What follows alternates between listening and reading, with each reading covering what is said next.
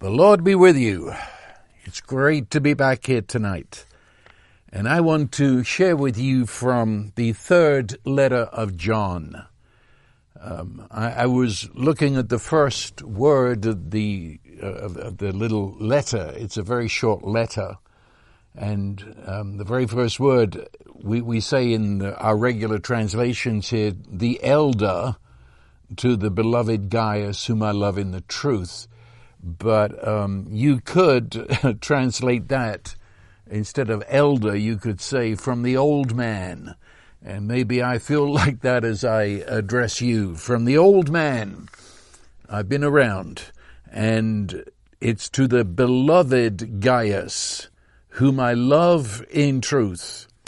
And then in verse 2, Beloved, I pray that in all respects you may prosper and be in good health, just as your soul prospers. And that, and that, that will be enough.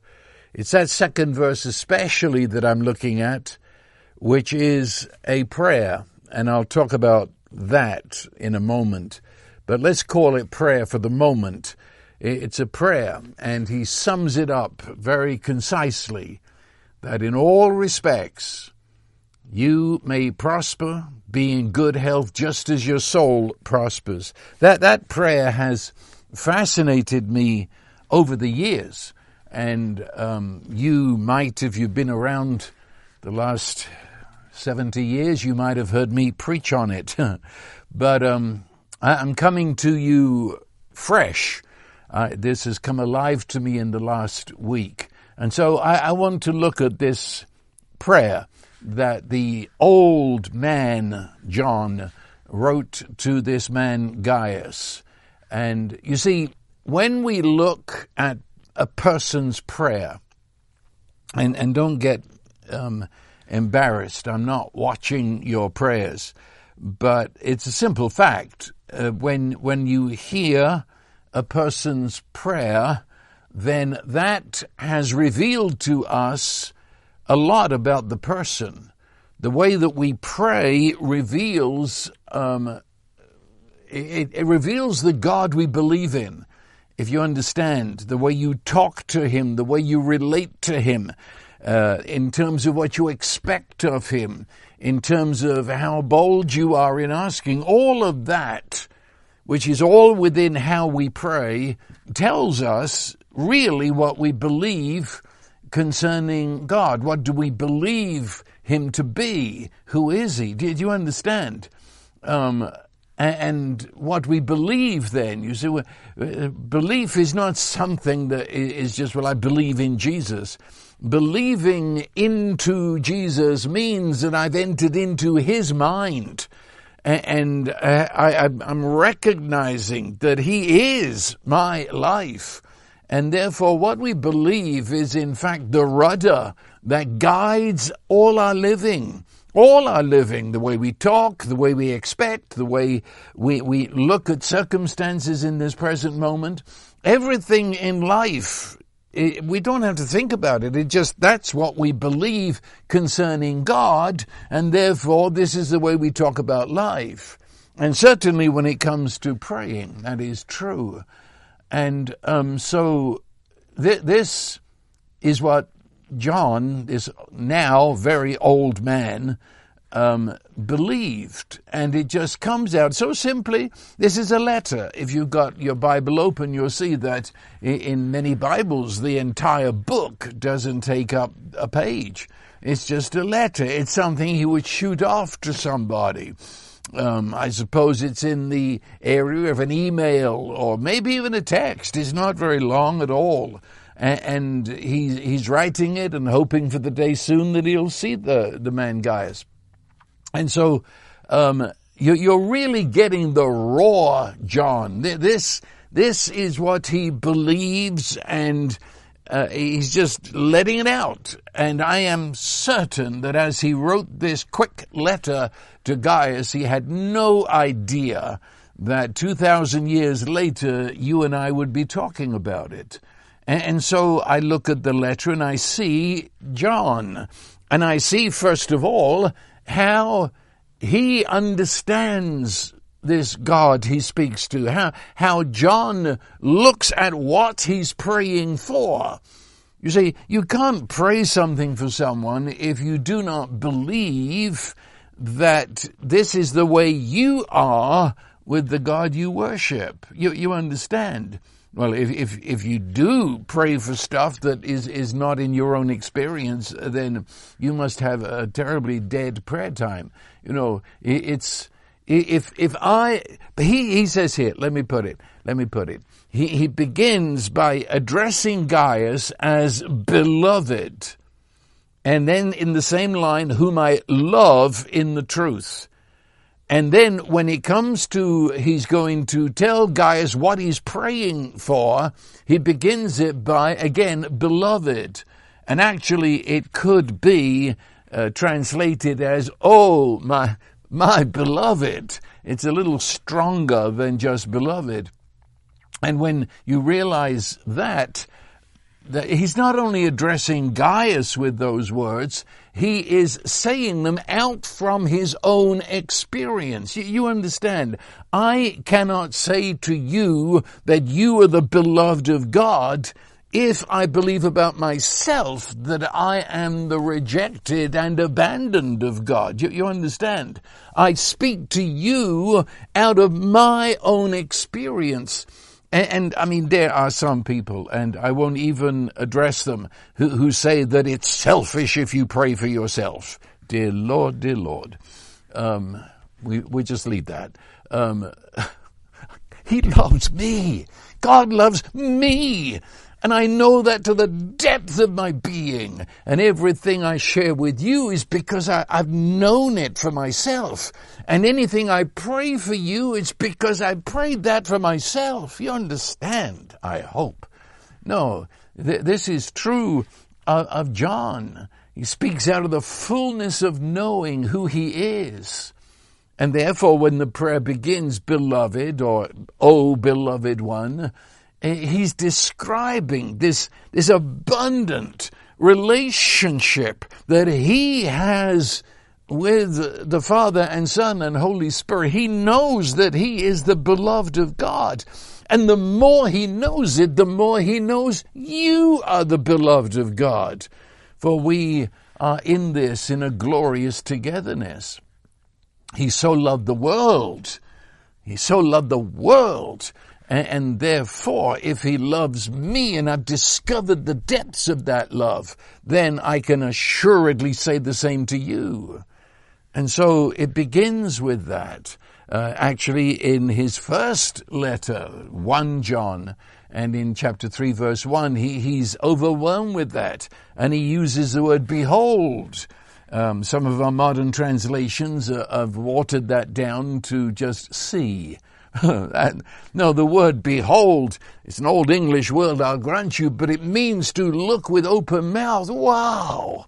It's bug-eyed. It's behold. That's the meaning of the word. And, and, and so he says, behold! How great a love the Father has bestowed upon us that we should be called children of God. And I think a few weeks ago I talked about that, how great uh, are. And why, again, they still translate it like that, I don't know. The word in the original language is what exotic love. It's, it's as if you found an orchid growing in the tundra of Alaska with all the uh, frost that, that, that never leaves. And there, there is growing an orchid. And you say, what, what kind, what, what kind of flower is this? You don't belong here. You, you're not native to Alaska. What manner of flower is this? Well, that, that's this word here. It says, behold, what kind of love is this? What, what, we, we, we, this is not natural to humans. This is, this is God love, but planted right smack in the middle of us humans. Behold, what, what manner of love, what exotic love, what foreign kind of love the Father has bestowed upon us. That's where he's coming from. And when, when he, he speaks to Gaius, that, that's how he's speaking. You are Gaius. Start you, you're beloved, you're, you're, you're much loved, beloved of the Father, even as Jesus is loved. Hmm, did you catch that? You see, that there's no tiers in the love of God. When I say tiers, I don't mean tears. I mean, um, you know, one tier upon another. It's like balconies. It goes up one on top of the other. And I, have got the impression some people think that, well, when the Father loved Jesus, that was, you know, super wonderful love. Um, but when he loves us, well, that's a bit less than that. No, there is only one God love. There's only one agape. God cannot love more. Agape just is. And therefore, when the Father looked at Jesus and loved him. And when Jesus said the Father loves him, when the Father said, You are my beloved Son in whom I am well pleased, well, that's the same, the self same love that is for you in this moment. I address you as beloved, the beloved of the Father, who is now loving you in Christ with the same love that He loves the Son. And the Holy Spirit loves you with the same love of the Father and the Son. And that's the Holy Spirit that right at this moment is dancing within you and resonating and responding and saying, yes, yes, yes, yes. Have you ever thought about that? You, you are the truly beloved child of the Father in Christ Jesus. And, and when that's your daily reality, then you can look at the persons for whom you pray and, and pray for them as the beloved. Makes a whole difference in prayer, let me tell you. And when you look at your neighbor, and your neighbor might not know anything of this, but you know that he too, unbeknownst to himself at this point, is the dearly beloved of the Father. This is the reality. And, and, and when I know this in myself, then I can become the sharer of it with others in prayer. So we can declare this, we can recognize this is so. And because of that, well, see, it changes everything, doesn't it? See, if prayer is sitting like a miserable religious beggar on the side of the road saying, Oh, have mercy on me, well, that's, I, I just tell you, if you do that, it's nothing to do with New Testament praying. New Testament praying is rather uh, leaping along with the Spirit, your guide, in, in, into the great treasure house of the Father, and, and, and saying, Take it, take it, take it. This is your inheritance. If you know you're the beloved of God, and if you know those for whom you pray and talk to are too the beloved of God, then you, you are free. What a freedom! There's no hanging your head. There, there's no lack of eye contact. You're, you're, you're not making all those silly statements to God that you're worthless and unworthy, no good. No, no, no, no. If you do, let me introduce you to Jesus because Jesus is God in our flesh and says, look at me. If you've seen me, you've seen the Father. And He is the one that continually forgave and dismissed sin and called us into this incredible fellowship with himself and the Father. And, and, and therefore, for yourself and concerning everyone that is loved of you, then I say you can make a withdrawal upon the bank of the riches of God, which is what we call prayer. And so, these requests on the heart and on the lips of John reveal to us the God that he knew and, and the God he shared his life with. Huh. Then do, do you realize that goes on to pray this prayer? And did you really hear it as I was praying it? It's, see, it, it, it's quite that in all respects, See, that, that would cover the totality of your, your being, all respects. That is your, your uniqueness in your core spirit. Um, as, as a person who knows Father, Son, and Spirit. But all respects, it means also your mind, the way you think. It, it means your emotions. It, means your imagination. It means every cell of your physical body. So it means all your relationships and it means every minute of what you call your work, whether in office or factory or work with hands, work with mind, the whole gamut of work. It, it takes in, if you're a student in, in college, universities, it takes in totally everything in all respects. And the word there is just what I've told you. It, means all respects. But in all of those areas, every area from your innermost knowing of this incredible God all the way through to relationships and home and, and neighbors and fellow workers with you and fellow students, that everything it says that you may prosper. Hmm. Haven't heard that word in church for some time. May prosper and be in good health just as your soul prospers. What a prayer. It takes in the totality of our life, from the depth of our core spirit to our mental, emotional, physical, societal, my life. And he says that you may prosper. That, that, well, do you see what I said in the beginning? It shows the God that you know and worship. If you can ask God to do that, then you are saying it's a presupposition that the God you know in the face of Jesus is one who loves us not in a vague spiritual sense, whatever that means, uh, but he loves me.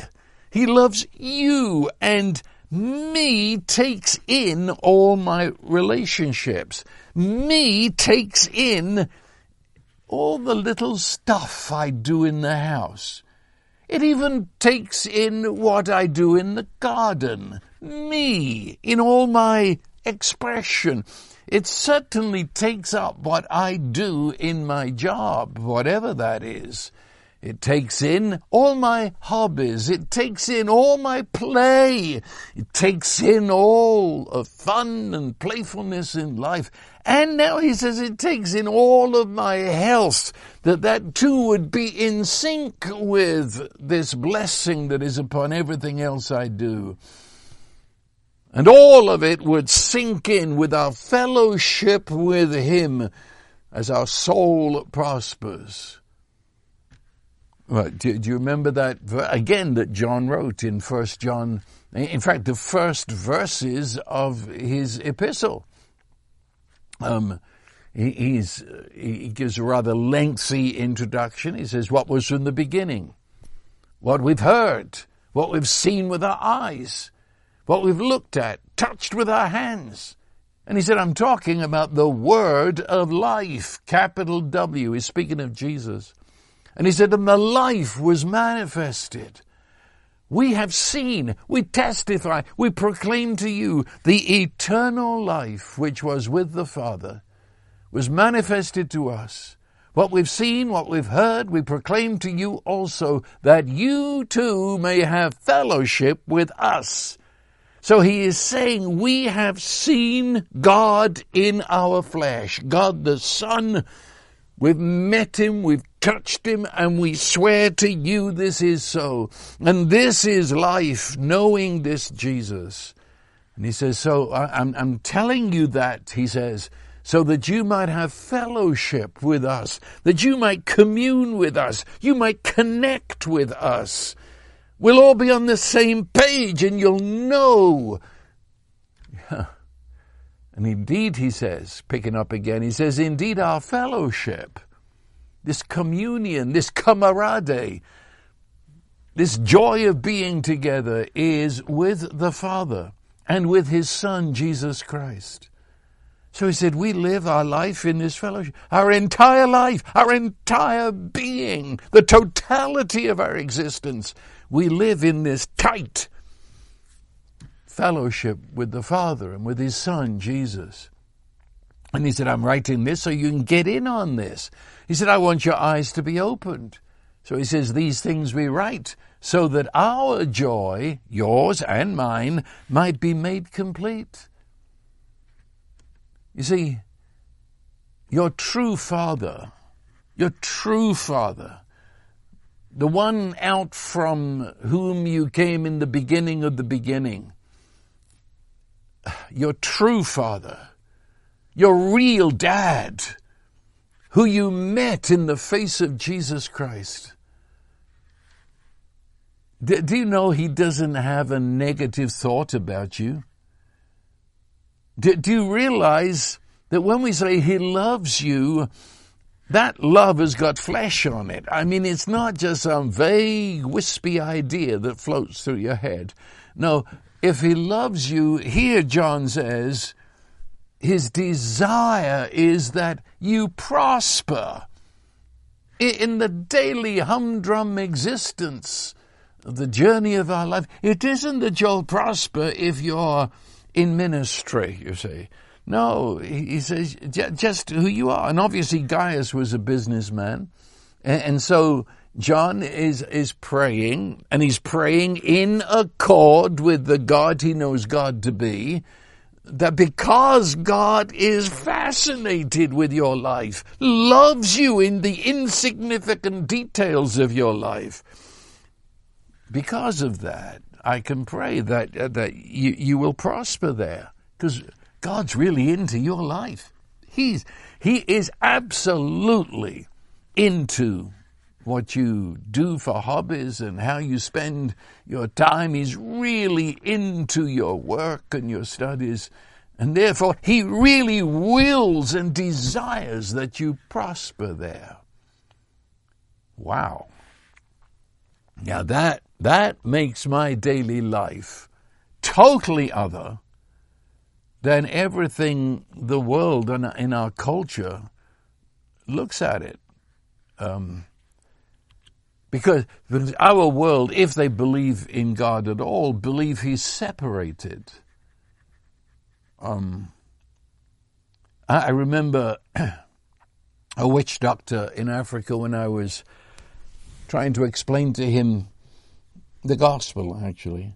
But I, I, wanted him to tell me where he was coming from because you don't give answers when there were no questions. And so uh, I was asking him, how do you speak to the Most High God, which would be the closest we can get to a to the real God, because they have so many gods and they, they have so many demonic powers and so on. And so I, I said, the Most High God. How do you talk to him? And his immediate response was, You don't. He said, He's not interested in you. He's far too involved with other more important things. He doesn't care about you. He's indifferent to you. Well, when I come into Western civilization, I find really, they may be not so bold about it, but they might as well be, that the God is not concerned with my little life. Uh, I, and people's conception of themselves when it comes to God and these things of which we speak, they, they really think of themselves as insignificant. And of course, religion has taught us always bend your back, lower your head, bang your chest, and say, I'm unworthy, I'm unworthy, I'm no good. Well, that's not a good beginning of a relationship, is it? And, and so when it comes to life, well, I, I don't care what you do on Sunday. When it comes to living life, where the rubber hits the road, most people believe it's a sort of game of chance. A bit of slow here, because I want you to think about this. How do you think about everything you're going to do tomorrow morning um, or what's happening tonight? I mean, is it just chance? Think about that. Did you just have an odd thought and did whatever you did? Even tune into this program? Uh, is it that our days are like the roll of a dice in Las Vegas? You know, came up sixes today. We had a good day. We had a good day, you know. And then somebody who is a little more bold will say, we had a lucky day, see. And I don't know if you realize it, but in, the days of the New Testament, the Romans, the Roman people, um, they worshipped a goddess called Fortuna. And that translates into English as Lady Luck. And isn't that interesting? So I guess Las Vegas is a vast temple to Lady Luck, a goddess that the Romans were, a demon goddess, you know. Um, and all of that world of luck that comes right down to the uh, local corner store, you know. It, it's, that's where people live. Life is luck. Christians don't say that. They just say we had a good day. Um, and, and, and so then we, we use the expression have a good day, which is a very wonderful thing to say if, if we could mean that there is a person whose name is good. And, and but there you see, it's, uh, and we use it to, if anything nice happens, we say, what a coincidence, what a, what a coincidence. Which mean, we're saying how chance arranged it.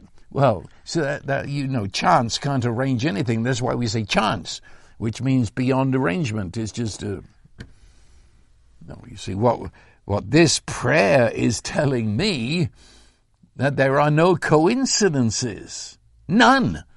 That there's no such thing as a lucky day. We do not live in a world of chance. That's what the prayer, if, if I believe any of what I've just said, I can't pray this prayer. This prayer says that someone who is revealed to us in the face of Jesus the Father and Jesus' Son are exactly the same as the Father. In the Holy Spirit is vitally, willfully, delightedly involved in every significant moment, even if we call them insignificant. Coincidence? No. What, what's the word? Coincidence. Coincidence. So that's two instances code brought together. Well, if that's going to happen, there's got to be a director somewhere around. This isn't just a, a, massive chance and suddenly we slam in to something or some person and say, what a coincidence. No, there was a director there. Some, you know, if, if you're, you're, you're going down the highway and you, you, you see all the cars stopped, uh, and, and in a cross street and, and you can go straight on through. Say, what a coincidence. All those cars stopped just as I was going through. Wasn't a coincidence? There was a policeman there saying to the others, stop so he can come through. Not a coincidence. You see, what a coincidence. When I heard that music, all the violins all started playing at the same time. And it was so beautiful the way they That wasn't a coincidence. There was a ba- there was a conductor, you see, who said, "Come on in." There's a conductor in your life, and his name is love. Love became flesh and dwelt among us in Jesus. And we go blindly through life without any realization that this triune God who has come to us in God the Son, the face of Jesus Christ, He is, what is it that we're talking about? it is that life in Jesus Christ entrance into the world. You see, it wasn't that you just won't go to hell. Please, will you stop talking about the future and get down to the present moment? Right here, right now is what Jesus came to transform. And, and the church is like selling insurance on the future. I, I'm, I'm telling you, it's not insurance, it's a very person who now dwells in you and is up to his earlobes in your life, loving every minute of it. It's a new level of living. we recognize uh, and not all in, in what you might call a spiritual way. You know those people, they, that funny look on their face and, and, and talk in a funny voice about God being with them. Well, I'm sure, yes, I know He is, but would you stop trying to make it something unnatural? This is just getting up in the morning, stretching, yawning, putting your feet on the floor with the absolute confidence that I am in Christ, who is in the Father, and the Father and Christ Jesus in me, and we're all in the Holy Spirit. And now let's go and have breakfast. I mean, it's, do, do you understand? He is vitally involved in our daily details and the journey through life. And because it just is so, now, careful here, but I'm going to say it. We take it for granted. Normally, that phrase would be, and I would use it as a no, some things you shouldn't take for granted. But there is a sense also you should take for granted because this is so, and is so, and is so, and always is so. And therefore, in a beautiful way, almost as an act of worship, I can take it for granted while my heart dances for joy before God and never forgets it's His initiative and love that make it to be taken for granted. But I, I want you to understand this. And somebody says, well, I, am I'm a backslidden Christian, therefore I can't take that for granted. Of course you can. What do, you, what do you think God is? That you backslid? And he said, oh, well, that's another one gone. Well, what kind of God do you worship? If you backslid, he backslid with you. He loves you too much to leave you. He came into your wilderness. Isn't that what shepherd did in parable? The shepherd went where the sheep was and wouldn't leave until he came out with the sheep. So you backslid. Well, he came with you and he's sitting right beside you with his arm around you and say, I'll never leave you. I'll never forsake you. We'll come out of this. See, he never leaves you. It doesn't matter. You say, I made all these mistakes. Well, who doesn't? But the, the, the wonder of this love of God, this, this conductor, this one who is organizing, he takes our worst mistakes and weaves them into his eternal plan. You realize God is on your side. He loves you. He likes you. And so when I pray this kind of prayer, that in all respects we might prosper, we're declaring our rock faith in the triune God who is love. He is good. And he's, he's love and he's good in every moment, wherever I am, to whomever I speak. He's kind. And did you know the meaning of the word kind? We, we use it, but do, do you know it's got a meaning to it? The word kind means useful. Yeah, you heard me. Useful. It means the love of God right down there in these insignificant details, and He, in His love, is serving us with being useful to us. Interest in the minute details. When He says He's Father, He means it. He watches over you, He cares for you. Not just when suddenly everything's going wrong, I mean 24 7. He is pro you. If God be for us, who can be against us? And he wasn't talking about someone else. He's talking about you. And he's present now in your life and he's present there. He's present for good, for kindness, for tenderness, for compassion, for joy for harmony and peace. See, one thing the Western world has forgotten about God, He's, he's friendly. He's open. You realize, I hope I'm not jumping ahead too much here for some of you folk, but you realize Father and Son and Holy Spirit are the ultimate what, what do the kids call it these days? BFF, the best friend forever? Father is not only some solemn God is love. He's, do you realize he's God the Son, Jesus, is his best friend. And the Holy Spirit is the best friend of the Father and of Jesus.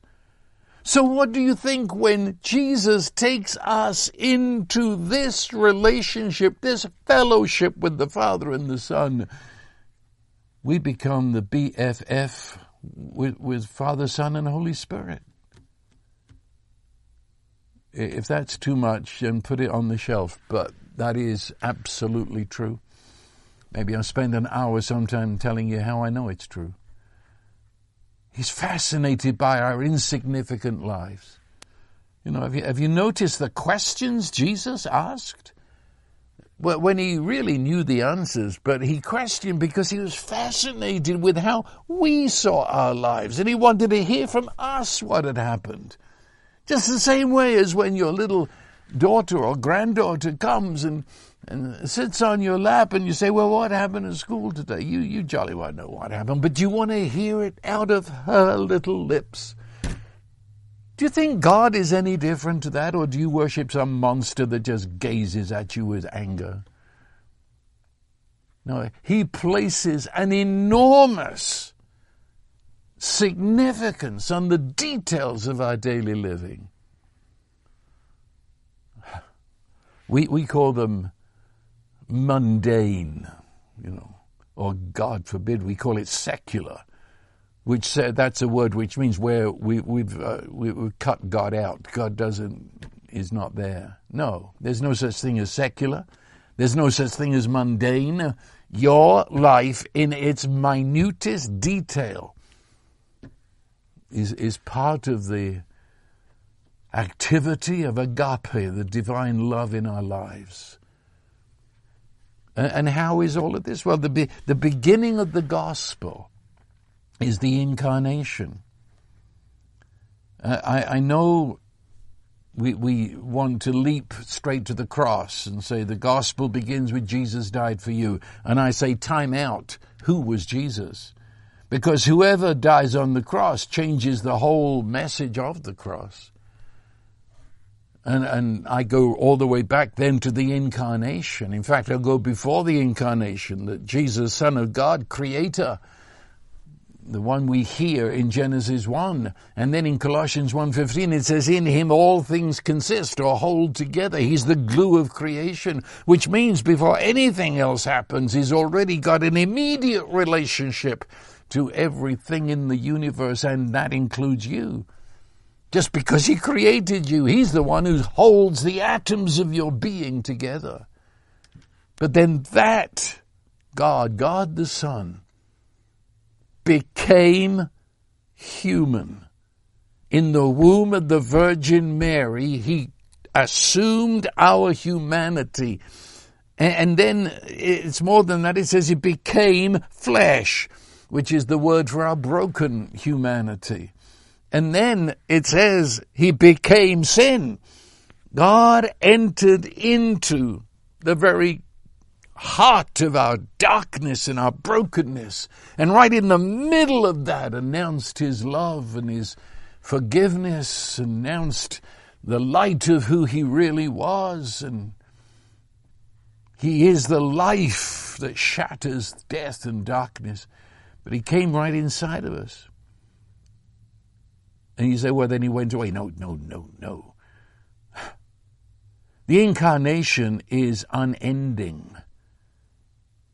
He never, ever shocked off his humanity, his body, like a, a used old tire. No.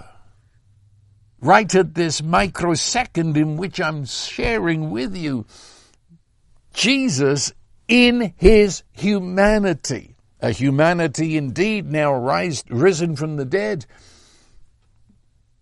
Uh, a humanity that has no death possible. But humanity. He is the man, Jesus, who sits at the right hand of the Father. That's why you can be joined to him. That's why he can be in you and you in him.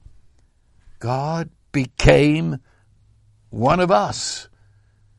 God joined himself to us in order from coming into the heart of us that he might take us in himself to the Father.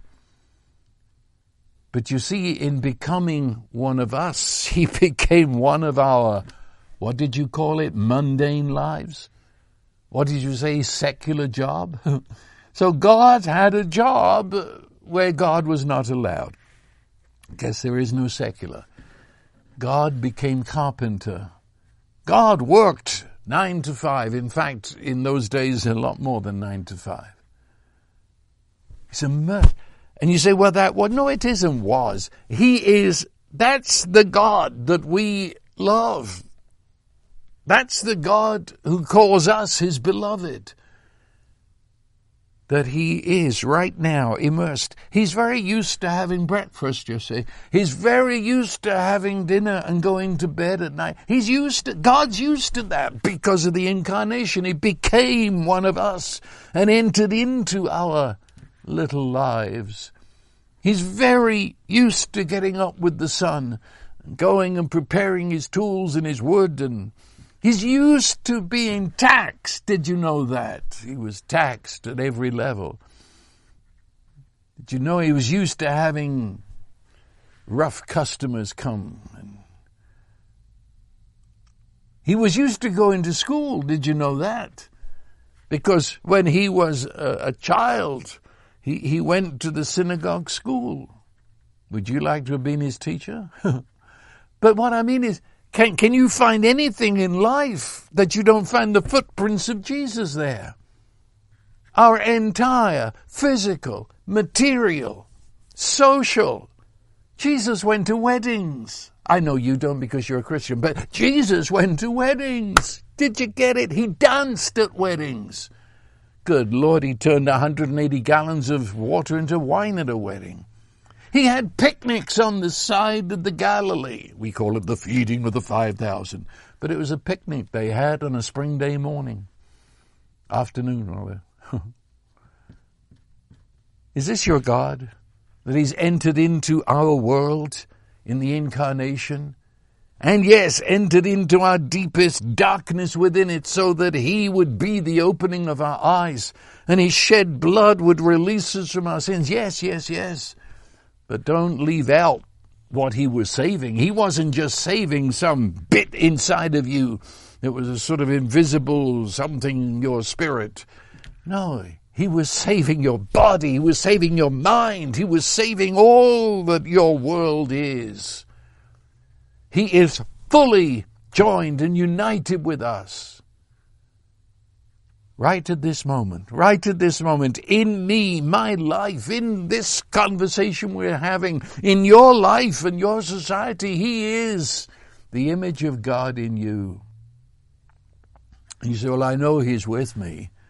Oh, here you go again. You have to put in the with, don't you? As, as a separation. See, if He's with me the way you said it, is that I'm sitting here and, and he's sort of with me in that vague way out there in what's happening. No, I'm not saying that. I'm saying that he is inside of you who are inside of your circumstance and you are meeting him not only in how you're experiencing the circumstance, but you're meeting him in the circumstance so that you are one great big glorious hug fest. You in him, he in you, and you in him, in the circumstance, and the circumstance in him. And all of that so utterly natural. With no lights around your head or funny looks in your eye or no Shazam moments, because that's the way it is. As normal as breathing. It's what Jesus said. Read John's what is it, 13, 14, especially 14, where it says, I in you, you in me, I'm in the Father. Uh, this is Christianity 101 as it was understood in the New Testament and early centuries of the church. It means that in every situation is where you are constantly discovering who He is in you and who you are in Him The incarnation, you see, God joining us in the person of Jesus means that God is not up. But that would change our conversation, you see. God up. So I, have asked thousands of people, I suppose, over the years in the West here, um, where, where's God? And then they say up, up. Well, if he's up, he's not here, you see. It's the devil's blindness to keep God away. He's up there. But his name is Emmanuel. Emmanuel means God intimately with us. And Jesus said, with means now he's in you. So he's not separated. He's not up. He's not even here or here. He's in me and I am in him. He's inside his creation, united with the human race. He is not his creation. He is not me. I am not him. And yet we are so utterly one without being absorbed into each other. So I have become more fully me than I have ever known. As I've discovered Him as I've never known before, and Him in me, and me in Him, I, I, become an enhanced human, which is what I'm supposed to be. That's my glorious, natural, normal. So uh, go to the Gospels, and you see Jesus walking in our world, and you see him entwined with other humans, with their needs, with their joys, with their pain, and realize that that Jesus ascended is now actually dwelling in you and your life through the Holy Spirit. Do you remember Proverbs 3, where it says, In all your ways acknowledge him, and he shall direct your path? Um, acknowledge. That's a good word. But to really understand it, do you see, if you write it down, right at the heart of that word is the word know. You remember? Uh, acknowledge. A C, then K N O, no, and then L E D G E. So ac and ledge, and in the middle is know. To acknowledge Him is to know Him, know the Father in the Son, in every person you meet. You see, He loved the world. And, and every person in all of time uh, found that Jesus in them was the glue that held them together. But now, having brought the human race this gift of salvation, which is Himself. I, I meet Him. I meet God in every person. They are blind. That's the essence of sin blindness, darkness. But, but I can see, I can see Father working with them, Father working in them. I, I meet, I meet all that happens it's not just some happening. It's the arena where I meet him. And I meet him while at the self same moment he is my life. So he's there when I think. He's a partner in my thinking. He's sitting there inside my imagination. For me to live is Christ, and that's in Scripture.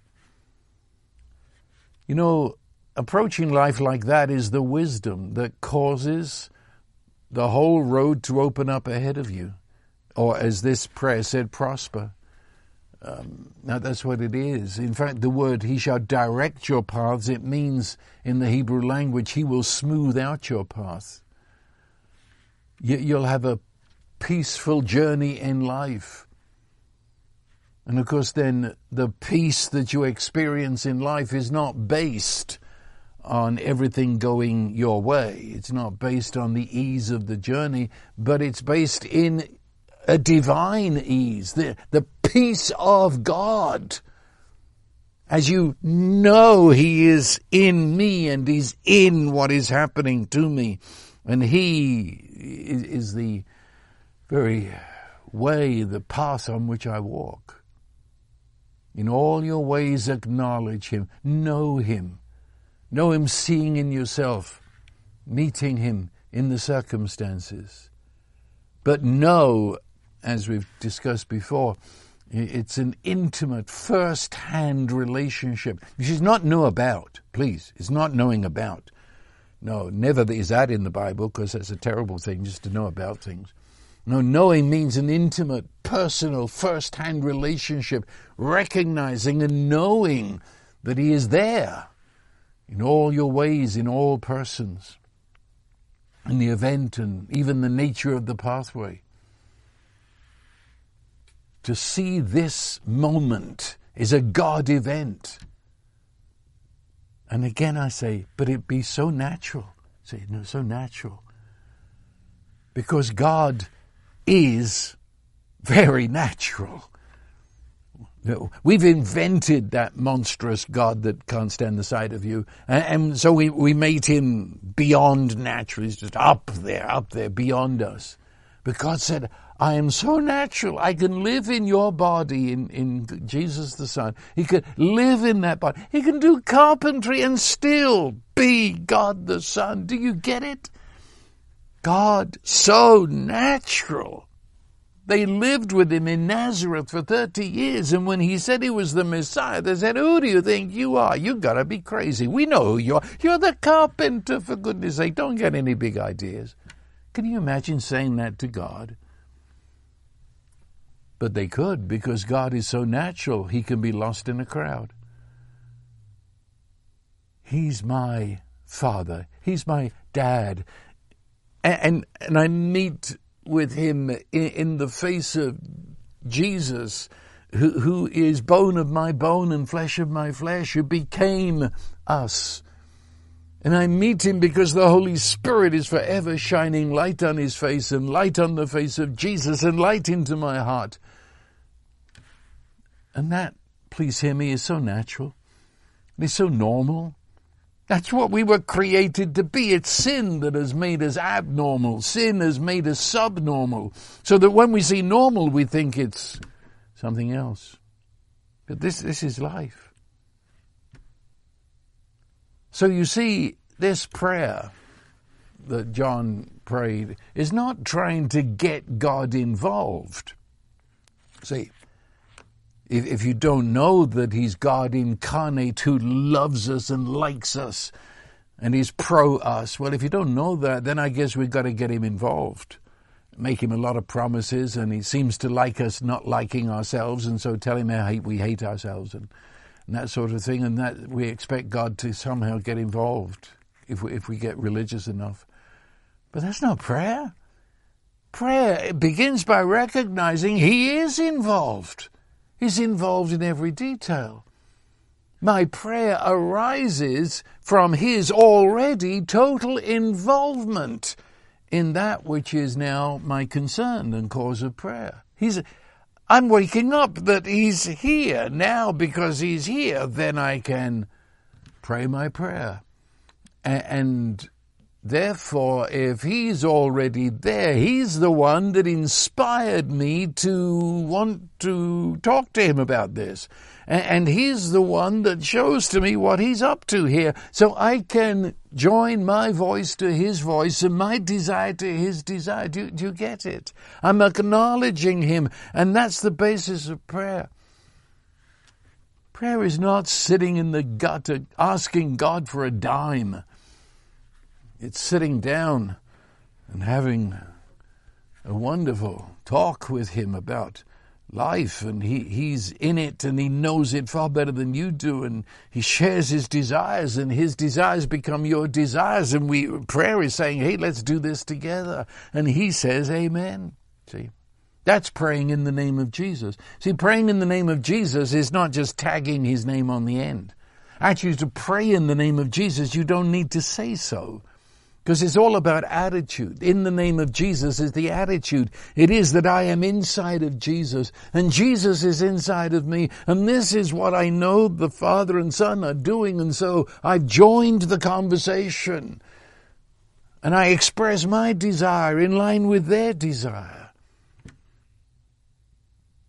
Hmm. We revel in His presence. We revel in it.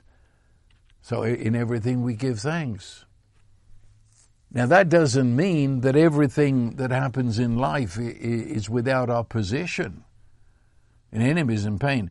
We're not, see, I said this is all normal. So you, don't think that God's going to suddenly zoom into your life and, you know, wipe out, there's going to be no, no enemies, no pain. No, no. Didn't do that in, in Jesus when he was walking on our planet. But this is, this is, this is, this is prosperity.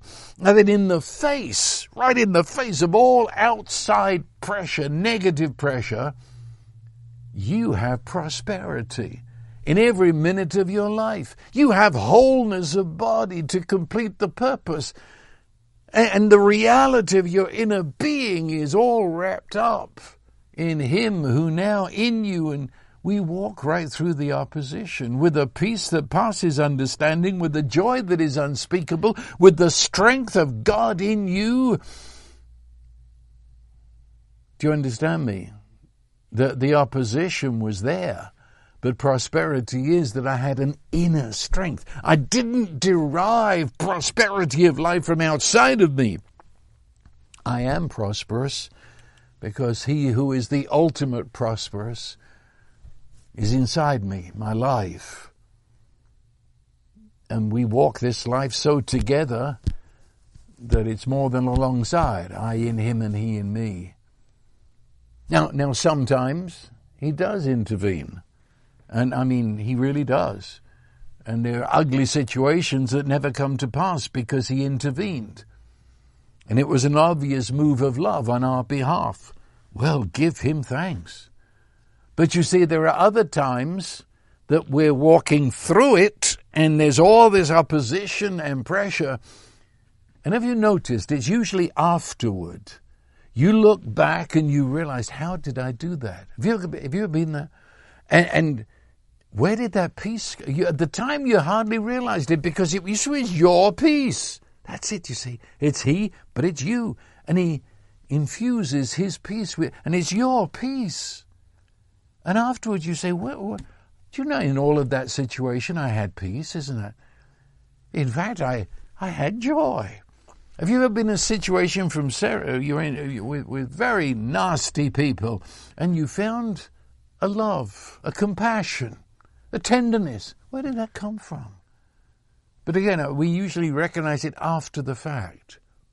And the patience you got through that, you where did that patience come from?